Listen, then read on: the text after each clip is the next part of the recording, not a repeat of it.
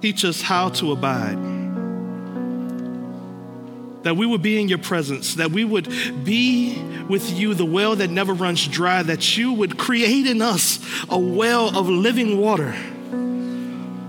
For all those who are thirsty, will you give us this fulfillment? For all those who are weary, will you draw us close so we can find rest? For us who are longing, can we find our fulfillment and our hope in you? That refrain, I depend on you, Lord, that is our truth today. We depend on you desperately in our family, in our household, in our lives. We depend on you. So, Lord, help us to be people of dependency, looking to you for our full hope. As we prepare to transition into this word, we depend on you there also. I depend on you. Hide me behind the throne of your grace. Reveal your words to us today. And help us to leave this place as those who have been experienced your light, who've been filled by your light as we leave this place to go into a dark world. So, Lord, bless us now in this place. It's in your Son, Jesus' name we pray. Amen. You may have your seat. Well, Cross Community Church, it is a privilege and honor to be with you as Pastor Taylor said, my name is Jarrian Wilson. Everybody calls me Jay Will. Uh, y'all are in for, I hope, in for a treat. I was actually half asleep the first service. I needed coffee. I was like, why am I seeing double lines? Oh, I haven't drank coffee this morning. This is the beauty of having a 4 p.m. service is uh, we get up later in the day. So getting up early in the morning for two services, like, man, I gotta get in the swing of this for when we move to a morning service. Uh, as he told you, my name is Jarrian Wilson. I'm the pastor of City of Refuge Church in the Eau Claire community of Columbia, South Carolina. Um, if you're not familiar with Eau Claire, don't that doesn't sound ring a bell. Um, have you ever seen a show called Live PD? Uh, there's always a small little tremor because a couple of people have seen the show and they say they're they're ashamed to say they're fans. Uh, well, a good part of that show was actually recorded at this gas station called the Obama gas station. Um, we're planted a mile away from there. That is actually our target mission area. Um, Eau Claire is a unique and interesting place. Uh, many people would call it a, a, dark and dangerous place. Excuse me while I take a sip of water. Thank y'all for holding off on me. But uh, many people would call it a dark and dangerous place. Uh, many do not see that as a place they will want to live and raise children. Um, we were crazy enough. At first, it was just we were moving to a place to, because that's what we could afford back in 2012. Uh, but over time, the Lord broke our hearts, and we said, and, and, right now we can't see ourselves living anywhere but Eau Claire, crazy enough, and raise our child and our family.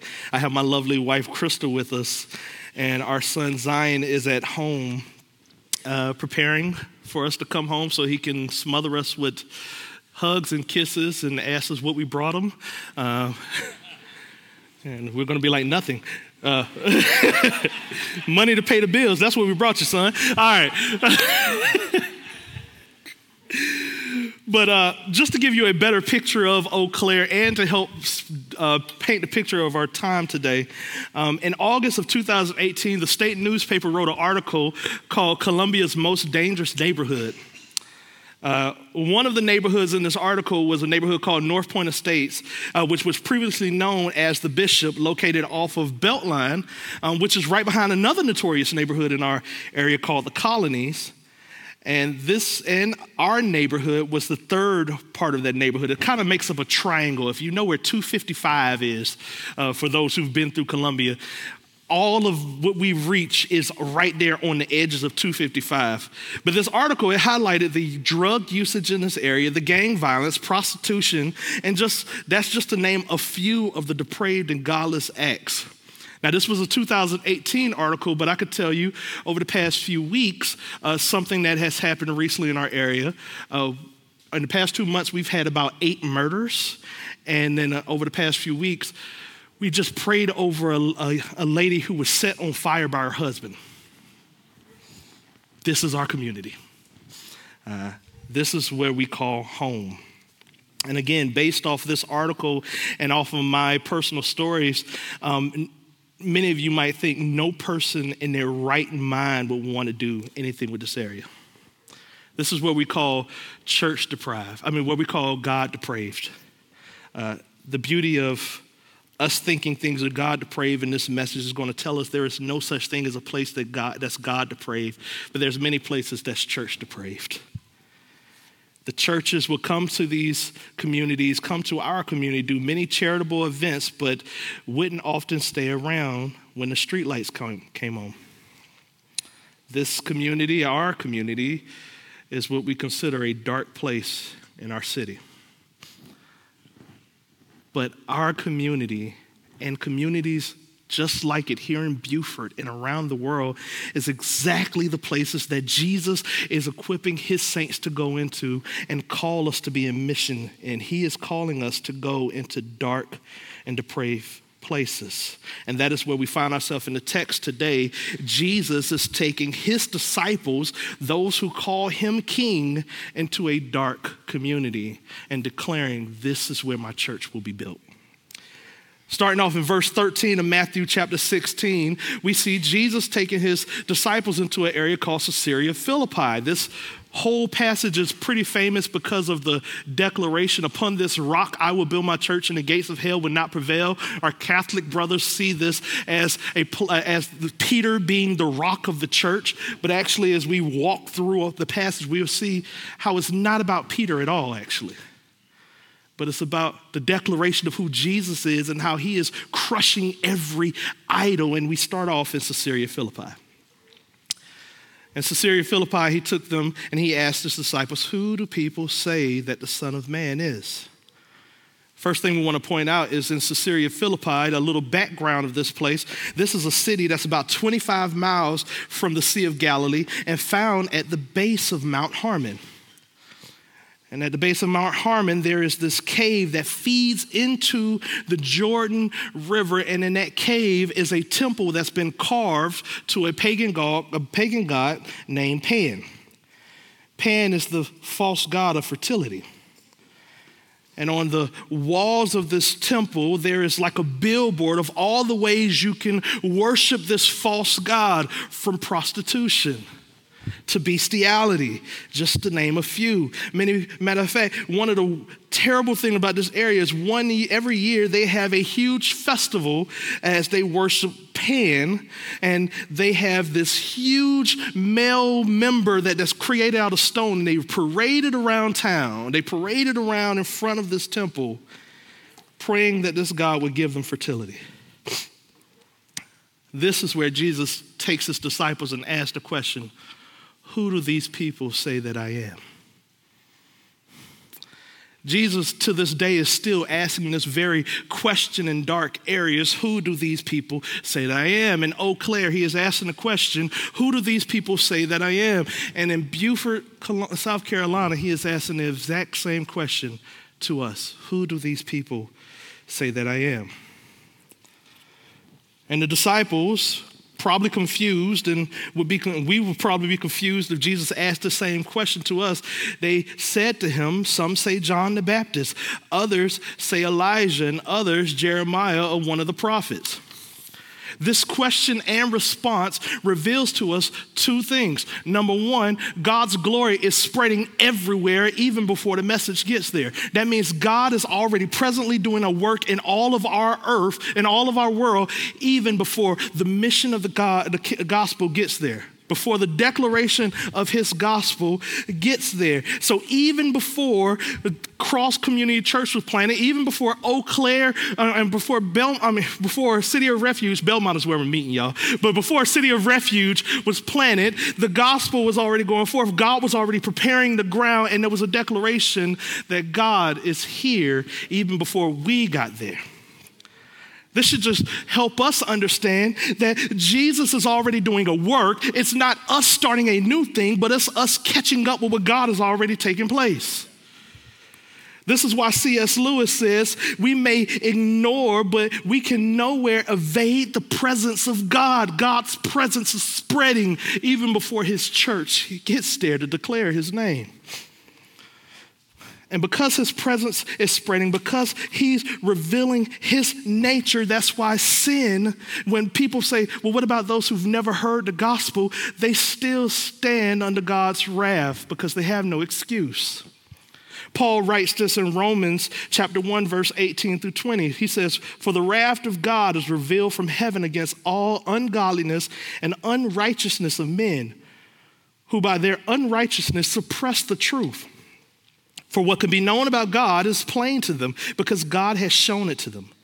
For his invisible attributes, namely his eternal power and divine nature, have been clearly perceived ever since the creation of the world and the things that he has made. So they are without excuse even before our church got there, God was already sending a beacon saying, Look to me, look to my glorious name, look, I am God, Ray, come to me. He was saying that to those in Eau Claire even before we got there. He was revealing his name in Eau Claire before we got there. So when those who have died before we got there die and go to hell, is because they did not accept a wonderful king, but praise God, he loved them so much that he sent messengers to Eau Claire. And praise God, he loved people in Beaufort so much, he sent a church to Beaufort to declare his name. How did he do this? Well, after he asked the question, Who do these people say that I am? He turned and looked at his disciples the same way he's probably still turning and looking at us. Verse 15, he said to them, But who do you say that I am? Um, when he's saying you, he's not directing it every, at anyone in particular. He's talking to the whole crowd. And the, in the southern slang, he's probably saying, Who y'all say I am? He's asking them this question that he's still asking us. So we started off with he asked, Who do they say I am? Those who are in the darkness. Now, you who say you are in the light, who do you say that I am? And Simon Peter replied, Listen, I love Simon Peter. He gives me hope. Because as many times as Simon messed up and Jesus still used a mess up like him, I have hope. He has, I, say he has peppermint socks. He's known for putting his foot in his mouth. We, we see that in the way that Jesus rebuked him in a couple passages later when he says, Satan, get behind me. We see this in Galatians chapter 2 when Paul said, I had to stand before Peter's face and rebuke him to his face because of how he's acting. Peter messes up all the time. But that should give you and me hope because we mess up all the time and get it wrong all the time. But we have an opportunity to get it right. And this is one of the opportunities that Peter gets it right. He says, You are the Christ, the Son of the living God. Listen to Jesus' response. And Jesus answered him, Blessed are you, Simon Barjona, for flesh and blood has not revealed this to you, but my Father who is in heaven. What Jesus is declaring to him is guess what? You're not that smart that you just get it, but it was revealed to you because you're mine. As we were singing early, you are mine because you abide in the branch. The only way to get into the branch is if the, if the vine dresser brings you in himself. And that is what Jesus is telling Peter. The reason you know this is because my Father who is in heaven has revealed this. Earlier, Jesus told them in Matthew chapter 11, verse 27, he says, All things have been handed over to me by my Father, and no one knows the Son except the Father. And no one knows the Father except the Son, and anyone to whom the Son chooses to reveal him. Family, you and I, we are not that great that we just get it, but we're people that the light has revealed itself to and drawed us close to. And now we get to make declaration He is the King. He is the Son of God. He is the Holy One. He is the anointed one, the Messiah, the one we have all been waiting on. This is the truth that me and you live in, and we are blessed because of it. But because we are blessed because of it, we can't escape that question of who do they say that I am? No, that question still lingers on, and Jesus holds that question up as who do they say I am? Who do you say I am? Okay, praise God. You made the right decision. You made the you've you've answered the right way. Now let me tell you what this blessing entails. Look at verse 18 with me. He says, I tell you, you are Peter and on this rock I will build my church, and the gates of hell shall not prevail against it. This is where I talked about uh, the, the declaration of the Catholic Church that says Peter is the foundation of the church. Actually, this is not what's happening here. It's kind of a play on word. Peter's name is a word Petros. It's actually two Greek words that sound the same, and Jesus is trying to paint a picture. Petros is a, a, a very small, uh, uh, weak little pebble it's a little pebble you would just pick up along the way and throw as you're walking by. This is why Jesus is saying, Hey, you are a little pebble. But upon this rock I will build my church. Remember where they're in, where they're at, at Caesarea Philippi. They are at where Mount Hermon is, where this cave that is directed to the pagan god Pan is, which is a cave that is built out of stone. And there's this little, little stream, this little river that runs out of that feeds the Jordan. Right here, he's saying, You see this temple, this idol pagan place? This is where I'm building my church with little stones like you. So the word Peter is Petros, and the word uh, and the word uh, rock is Petro. So he's saying, I'm using little stones like you to build my church on idol pagan worship places like this. Jesus declaring war against idols and pagan worship, everything that is not like him. He's like, I'm going to crush the idols of this world. It will be before beneath my feet. I will destroy it. I'm going to use little pebbles like you. We actually see this same thing in, in 1 Peter chapter 2, where Peter says that as you come to him, a living stone, a little pebble, rejected by man, but in the sight of God, chosen and precious, you yourselves are like living stones being built up as a spiritual house to be a holy priesthood, to offer spiritual sacrifices accepting to God through Jesus Christ. Peter writes later in his message that what Jesus is trying to reveal right here, he's saying, I'm going to use the rejects like you to declare my name is great. I'm going to crush the idols of this world with people like you, which means Jesus is also coming against the idols in us.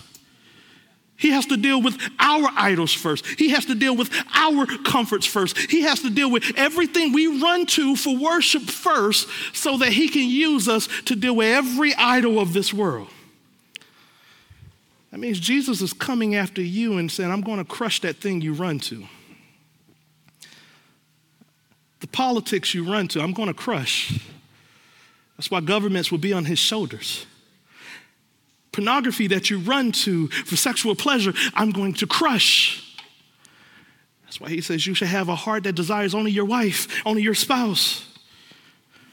Those relationships you run to to find release, I'm going to crush. Every idol that you run to, all the money that you run to, everything that you run to, I'm going to get rid of. And I'm going to reign above it. I will be the king who has no name greater than mine. And he's saying that on top of this literal temple to a pagan god. And said, I'm going to use little pebbles like you. And this temple will fall. This dark area will be mine. There is no gra- a grade of gla- a, a, a, small grass grade. I can't get the word out. A little piece of grass that Jesus doesn't say is mine. I don't know why I couldn't say blade of grass, but there's no area that Jesus doesn't say, that's mine. So in Eau Claire, he's saying, I'm going to destroy the idols of this land and it's mine. And to further build my case on how do I believe he's talking about this temple, he talks about, and the gates of hell will not prevail against it. Remember that little stream that runs out of this temple into the Jordan River? This is literally what they call the gates of hell.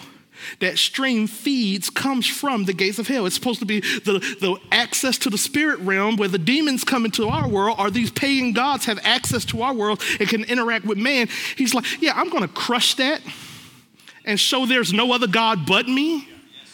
I'm to break this down, and the gates of hell to try its best to stop it, but I, nah, mine. That's why I even can tell you some of the horror stories about planting in Eau Claire, I can praise God that I can see the gates of hell not prevailing. The reason we were able to pray for that lady who was set on fire by her husband is because those in the community, when they saw us prayer walking, they said, Hey, ain't y'all the one that be out here praying? Come here. We need you to pray for her. We, we need you to bring hope to her. They saw hope in this dark area and they said, We need that bring that here. Because obviously, everything we have isn't working. Drinking is not working. Drugs is not working. Prostitution is not working. All these things are failing, but I need that. That king you say you declare. And that's why we say in Beaufort, the gates of hell is not prevailing here. People who are moving here from Charleston because Charleston's super expensive.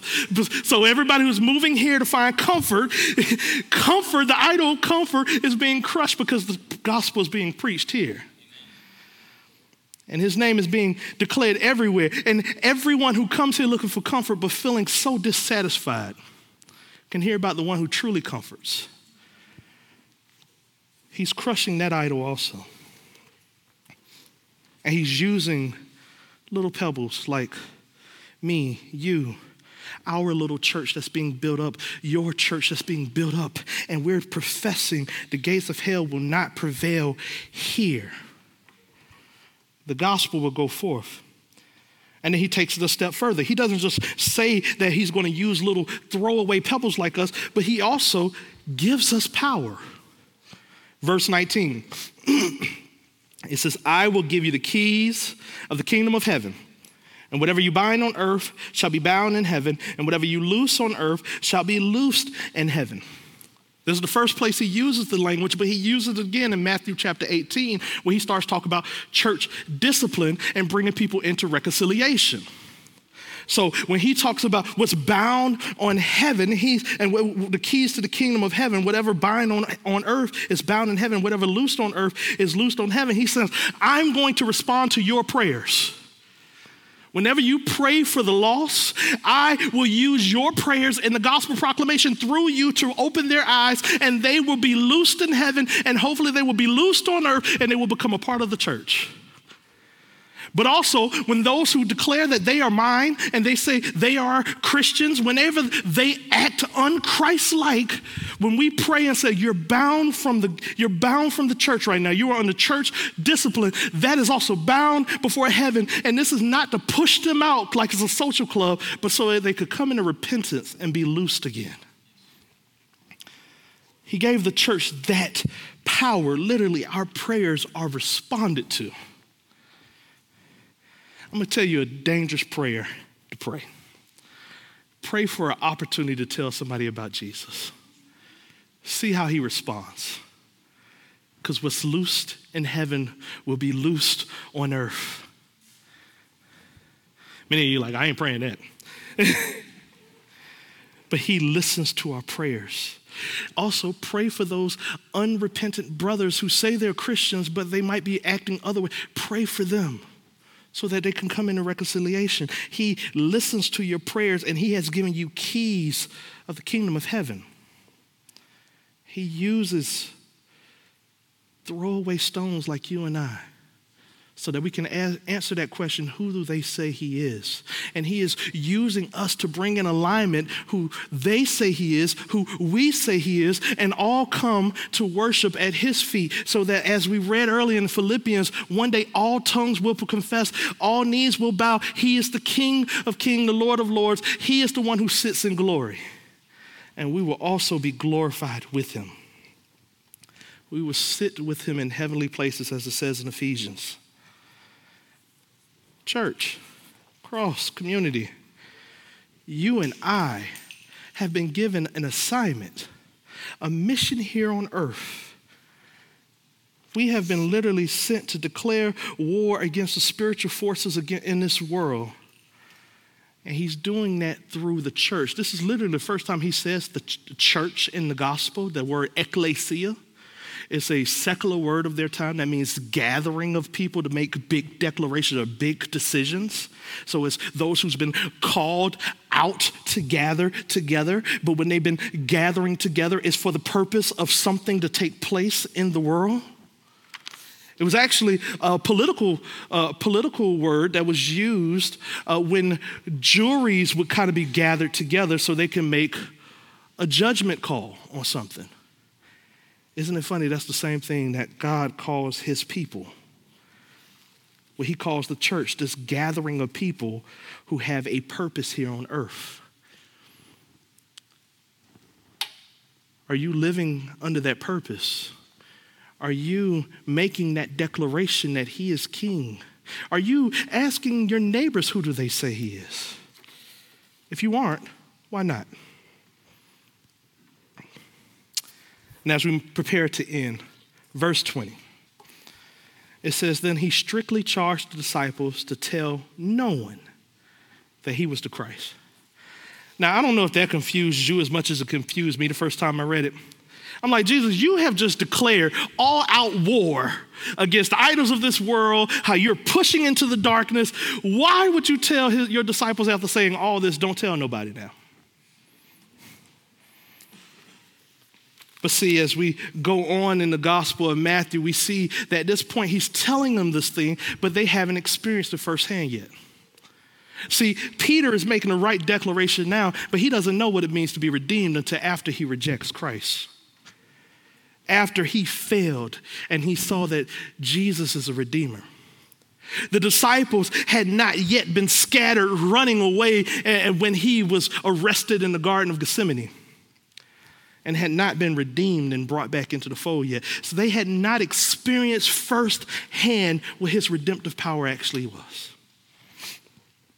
Maybe the reason you today have not gone and tell your neighbors who you say he is is because you also have not experienced his redemptive power yet. Maybe that's where you are today. But if you do declare that he is the king, I want to tell you this is a military town, so congratulations, you've been given marching orders.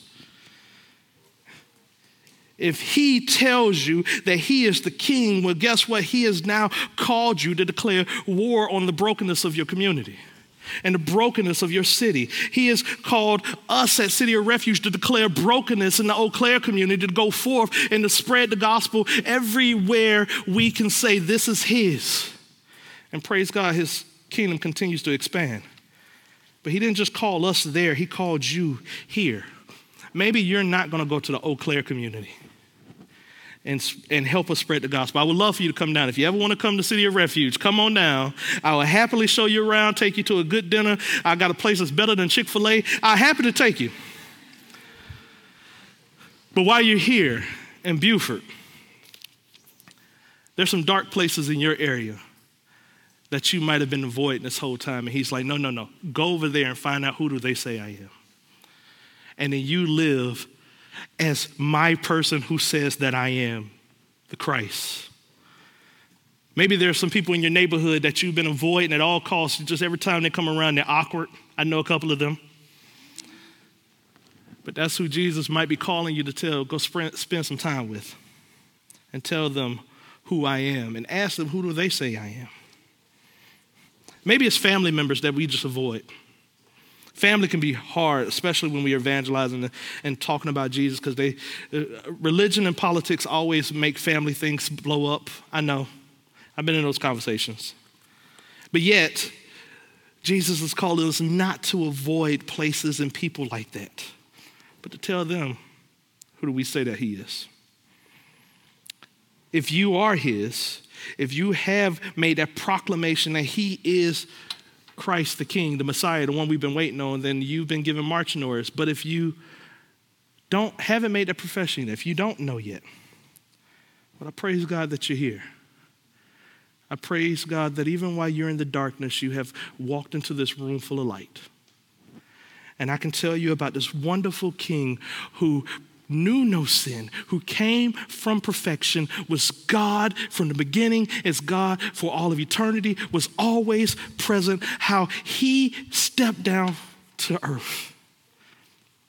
Sent by his wonderful Father, our wonderful Father, the Son came down, lived the perfect life that un- we are unable to live, yet died the death that we rightfully deserve took on himself our sins. The one who knew no sins became all sins so that all who accept will be his and will be glorified with him. He took it on himself on a cross. Our sins died on the cross. Gave up his last breath after saying, It is finished, that the work was complete. Went in the grave, and when he went in the grave, our sins went in the grave also. They went there, they died there, and praise God, when he got up, they stayed there. And all who accept his glorious grace that has been poured out for us, our sins stay dead. We become alive in him and through him. If you have not experienced him today, you can experience him right now. You can ask to pray with one of the, one of the people around the room or later when we're taking communion. Ask them to pray with you.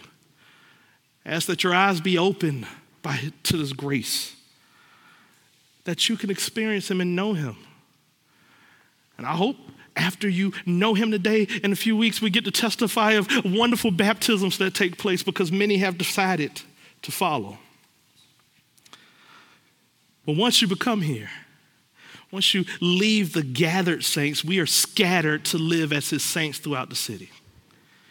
To tell this declaration of who he is, who he is to us, and how others can know him for themselves. So I give you this in the end.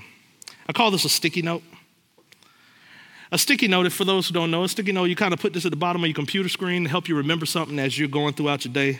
Usually it's the thing your wife told you to pick up from the store, or it's the, uh, the thing you got to remember, the, the email you're supposed to send. It's to help you remember this.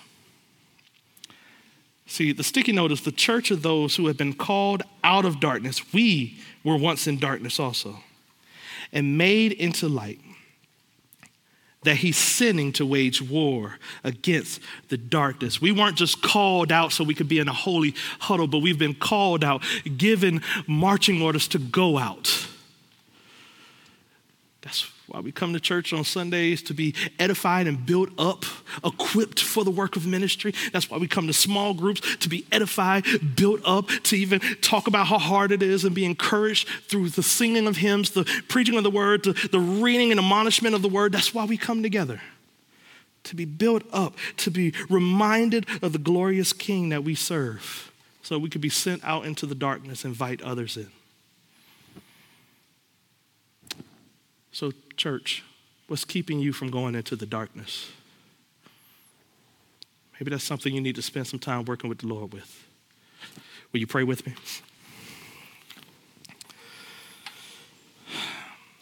Father, we are so thankful that you have called us into your marvelous light, that we are now, as Ephesians say, children of light, being built up for your work. Father, we are unable to do this work in our own strength. That is why we're so happy that all authority is in your Son's hands and that He is with us to the end of the age. He is already preparing the way as we leave this place to preach your word.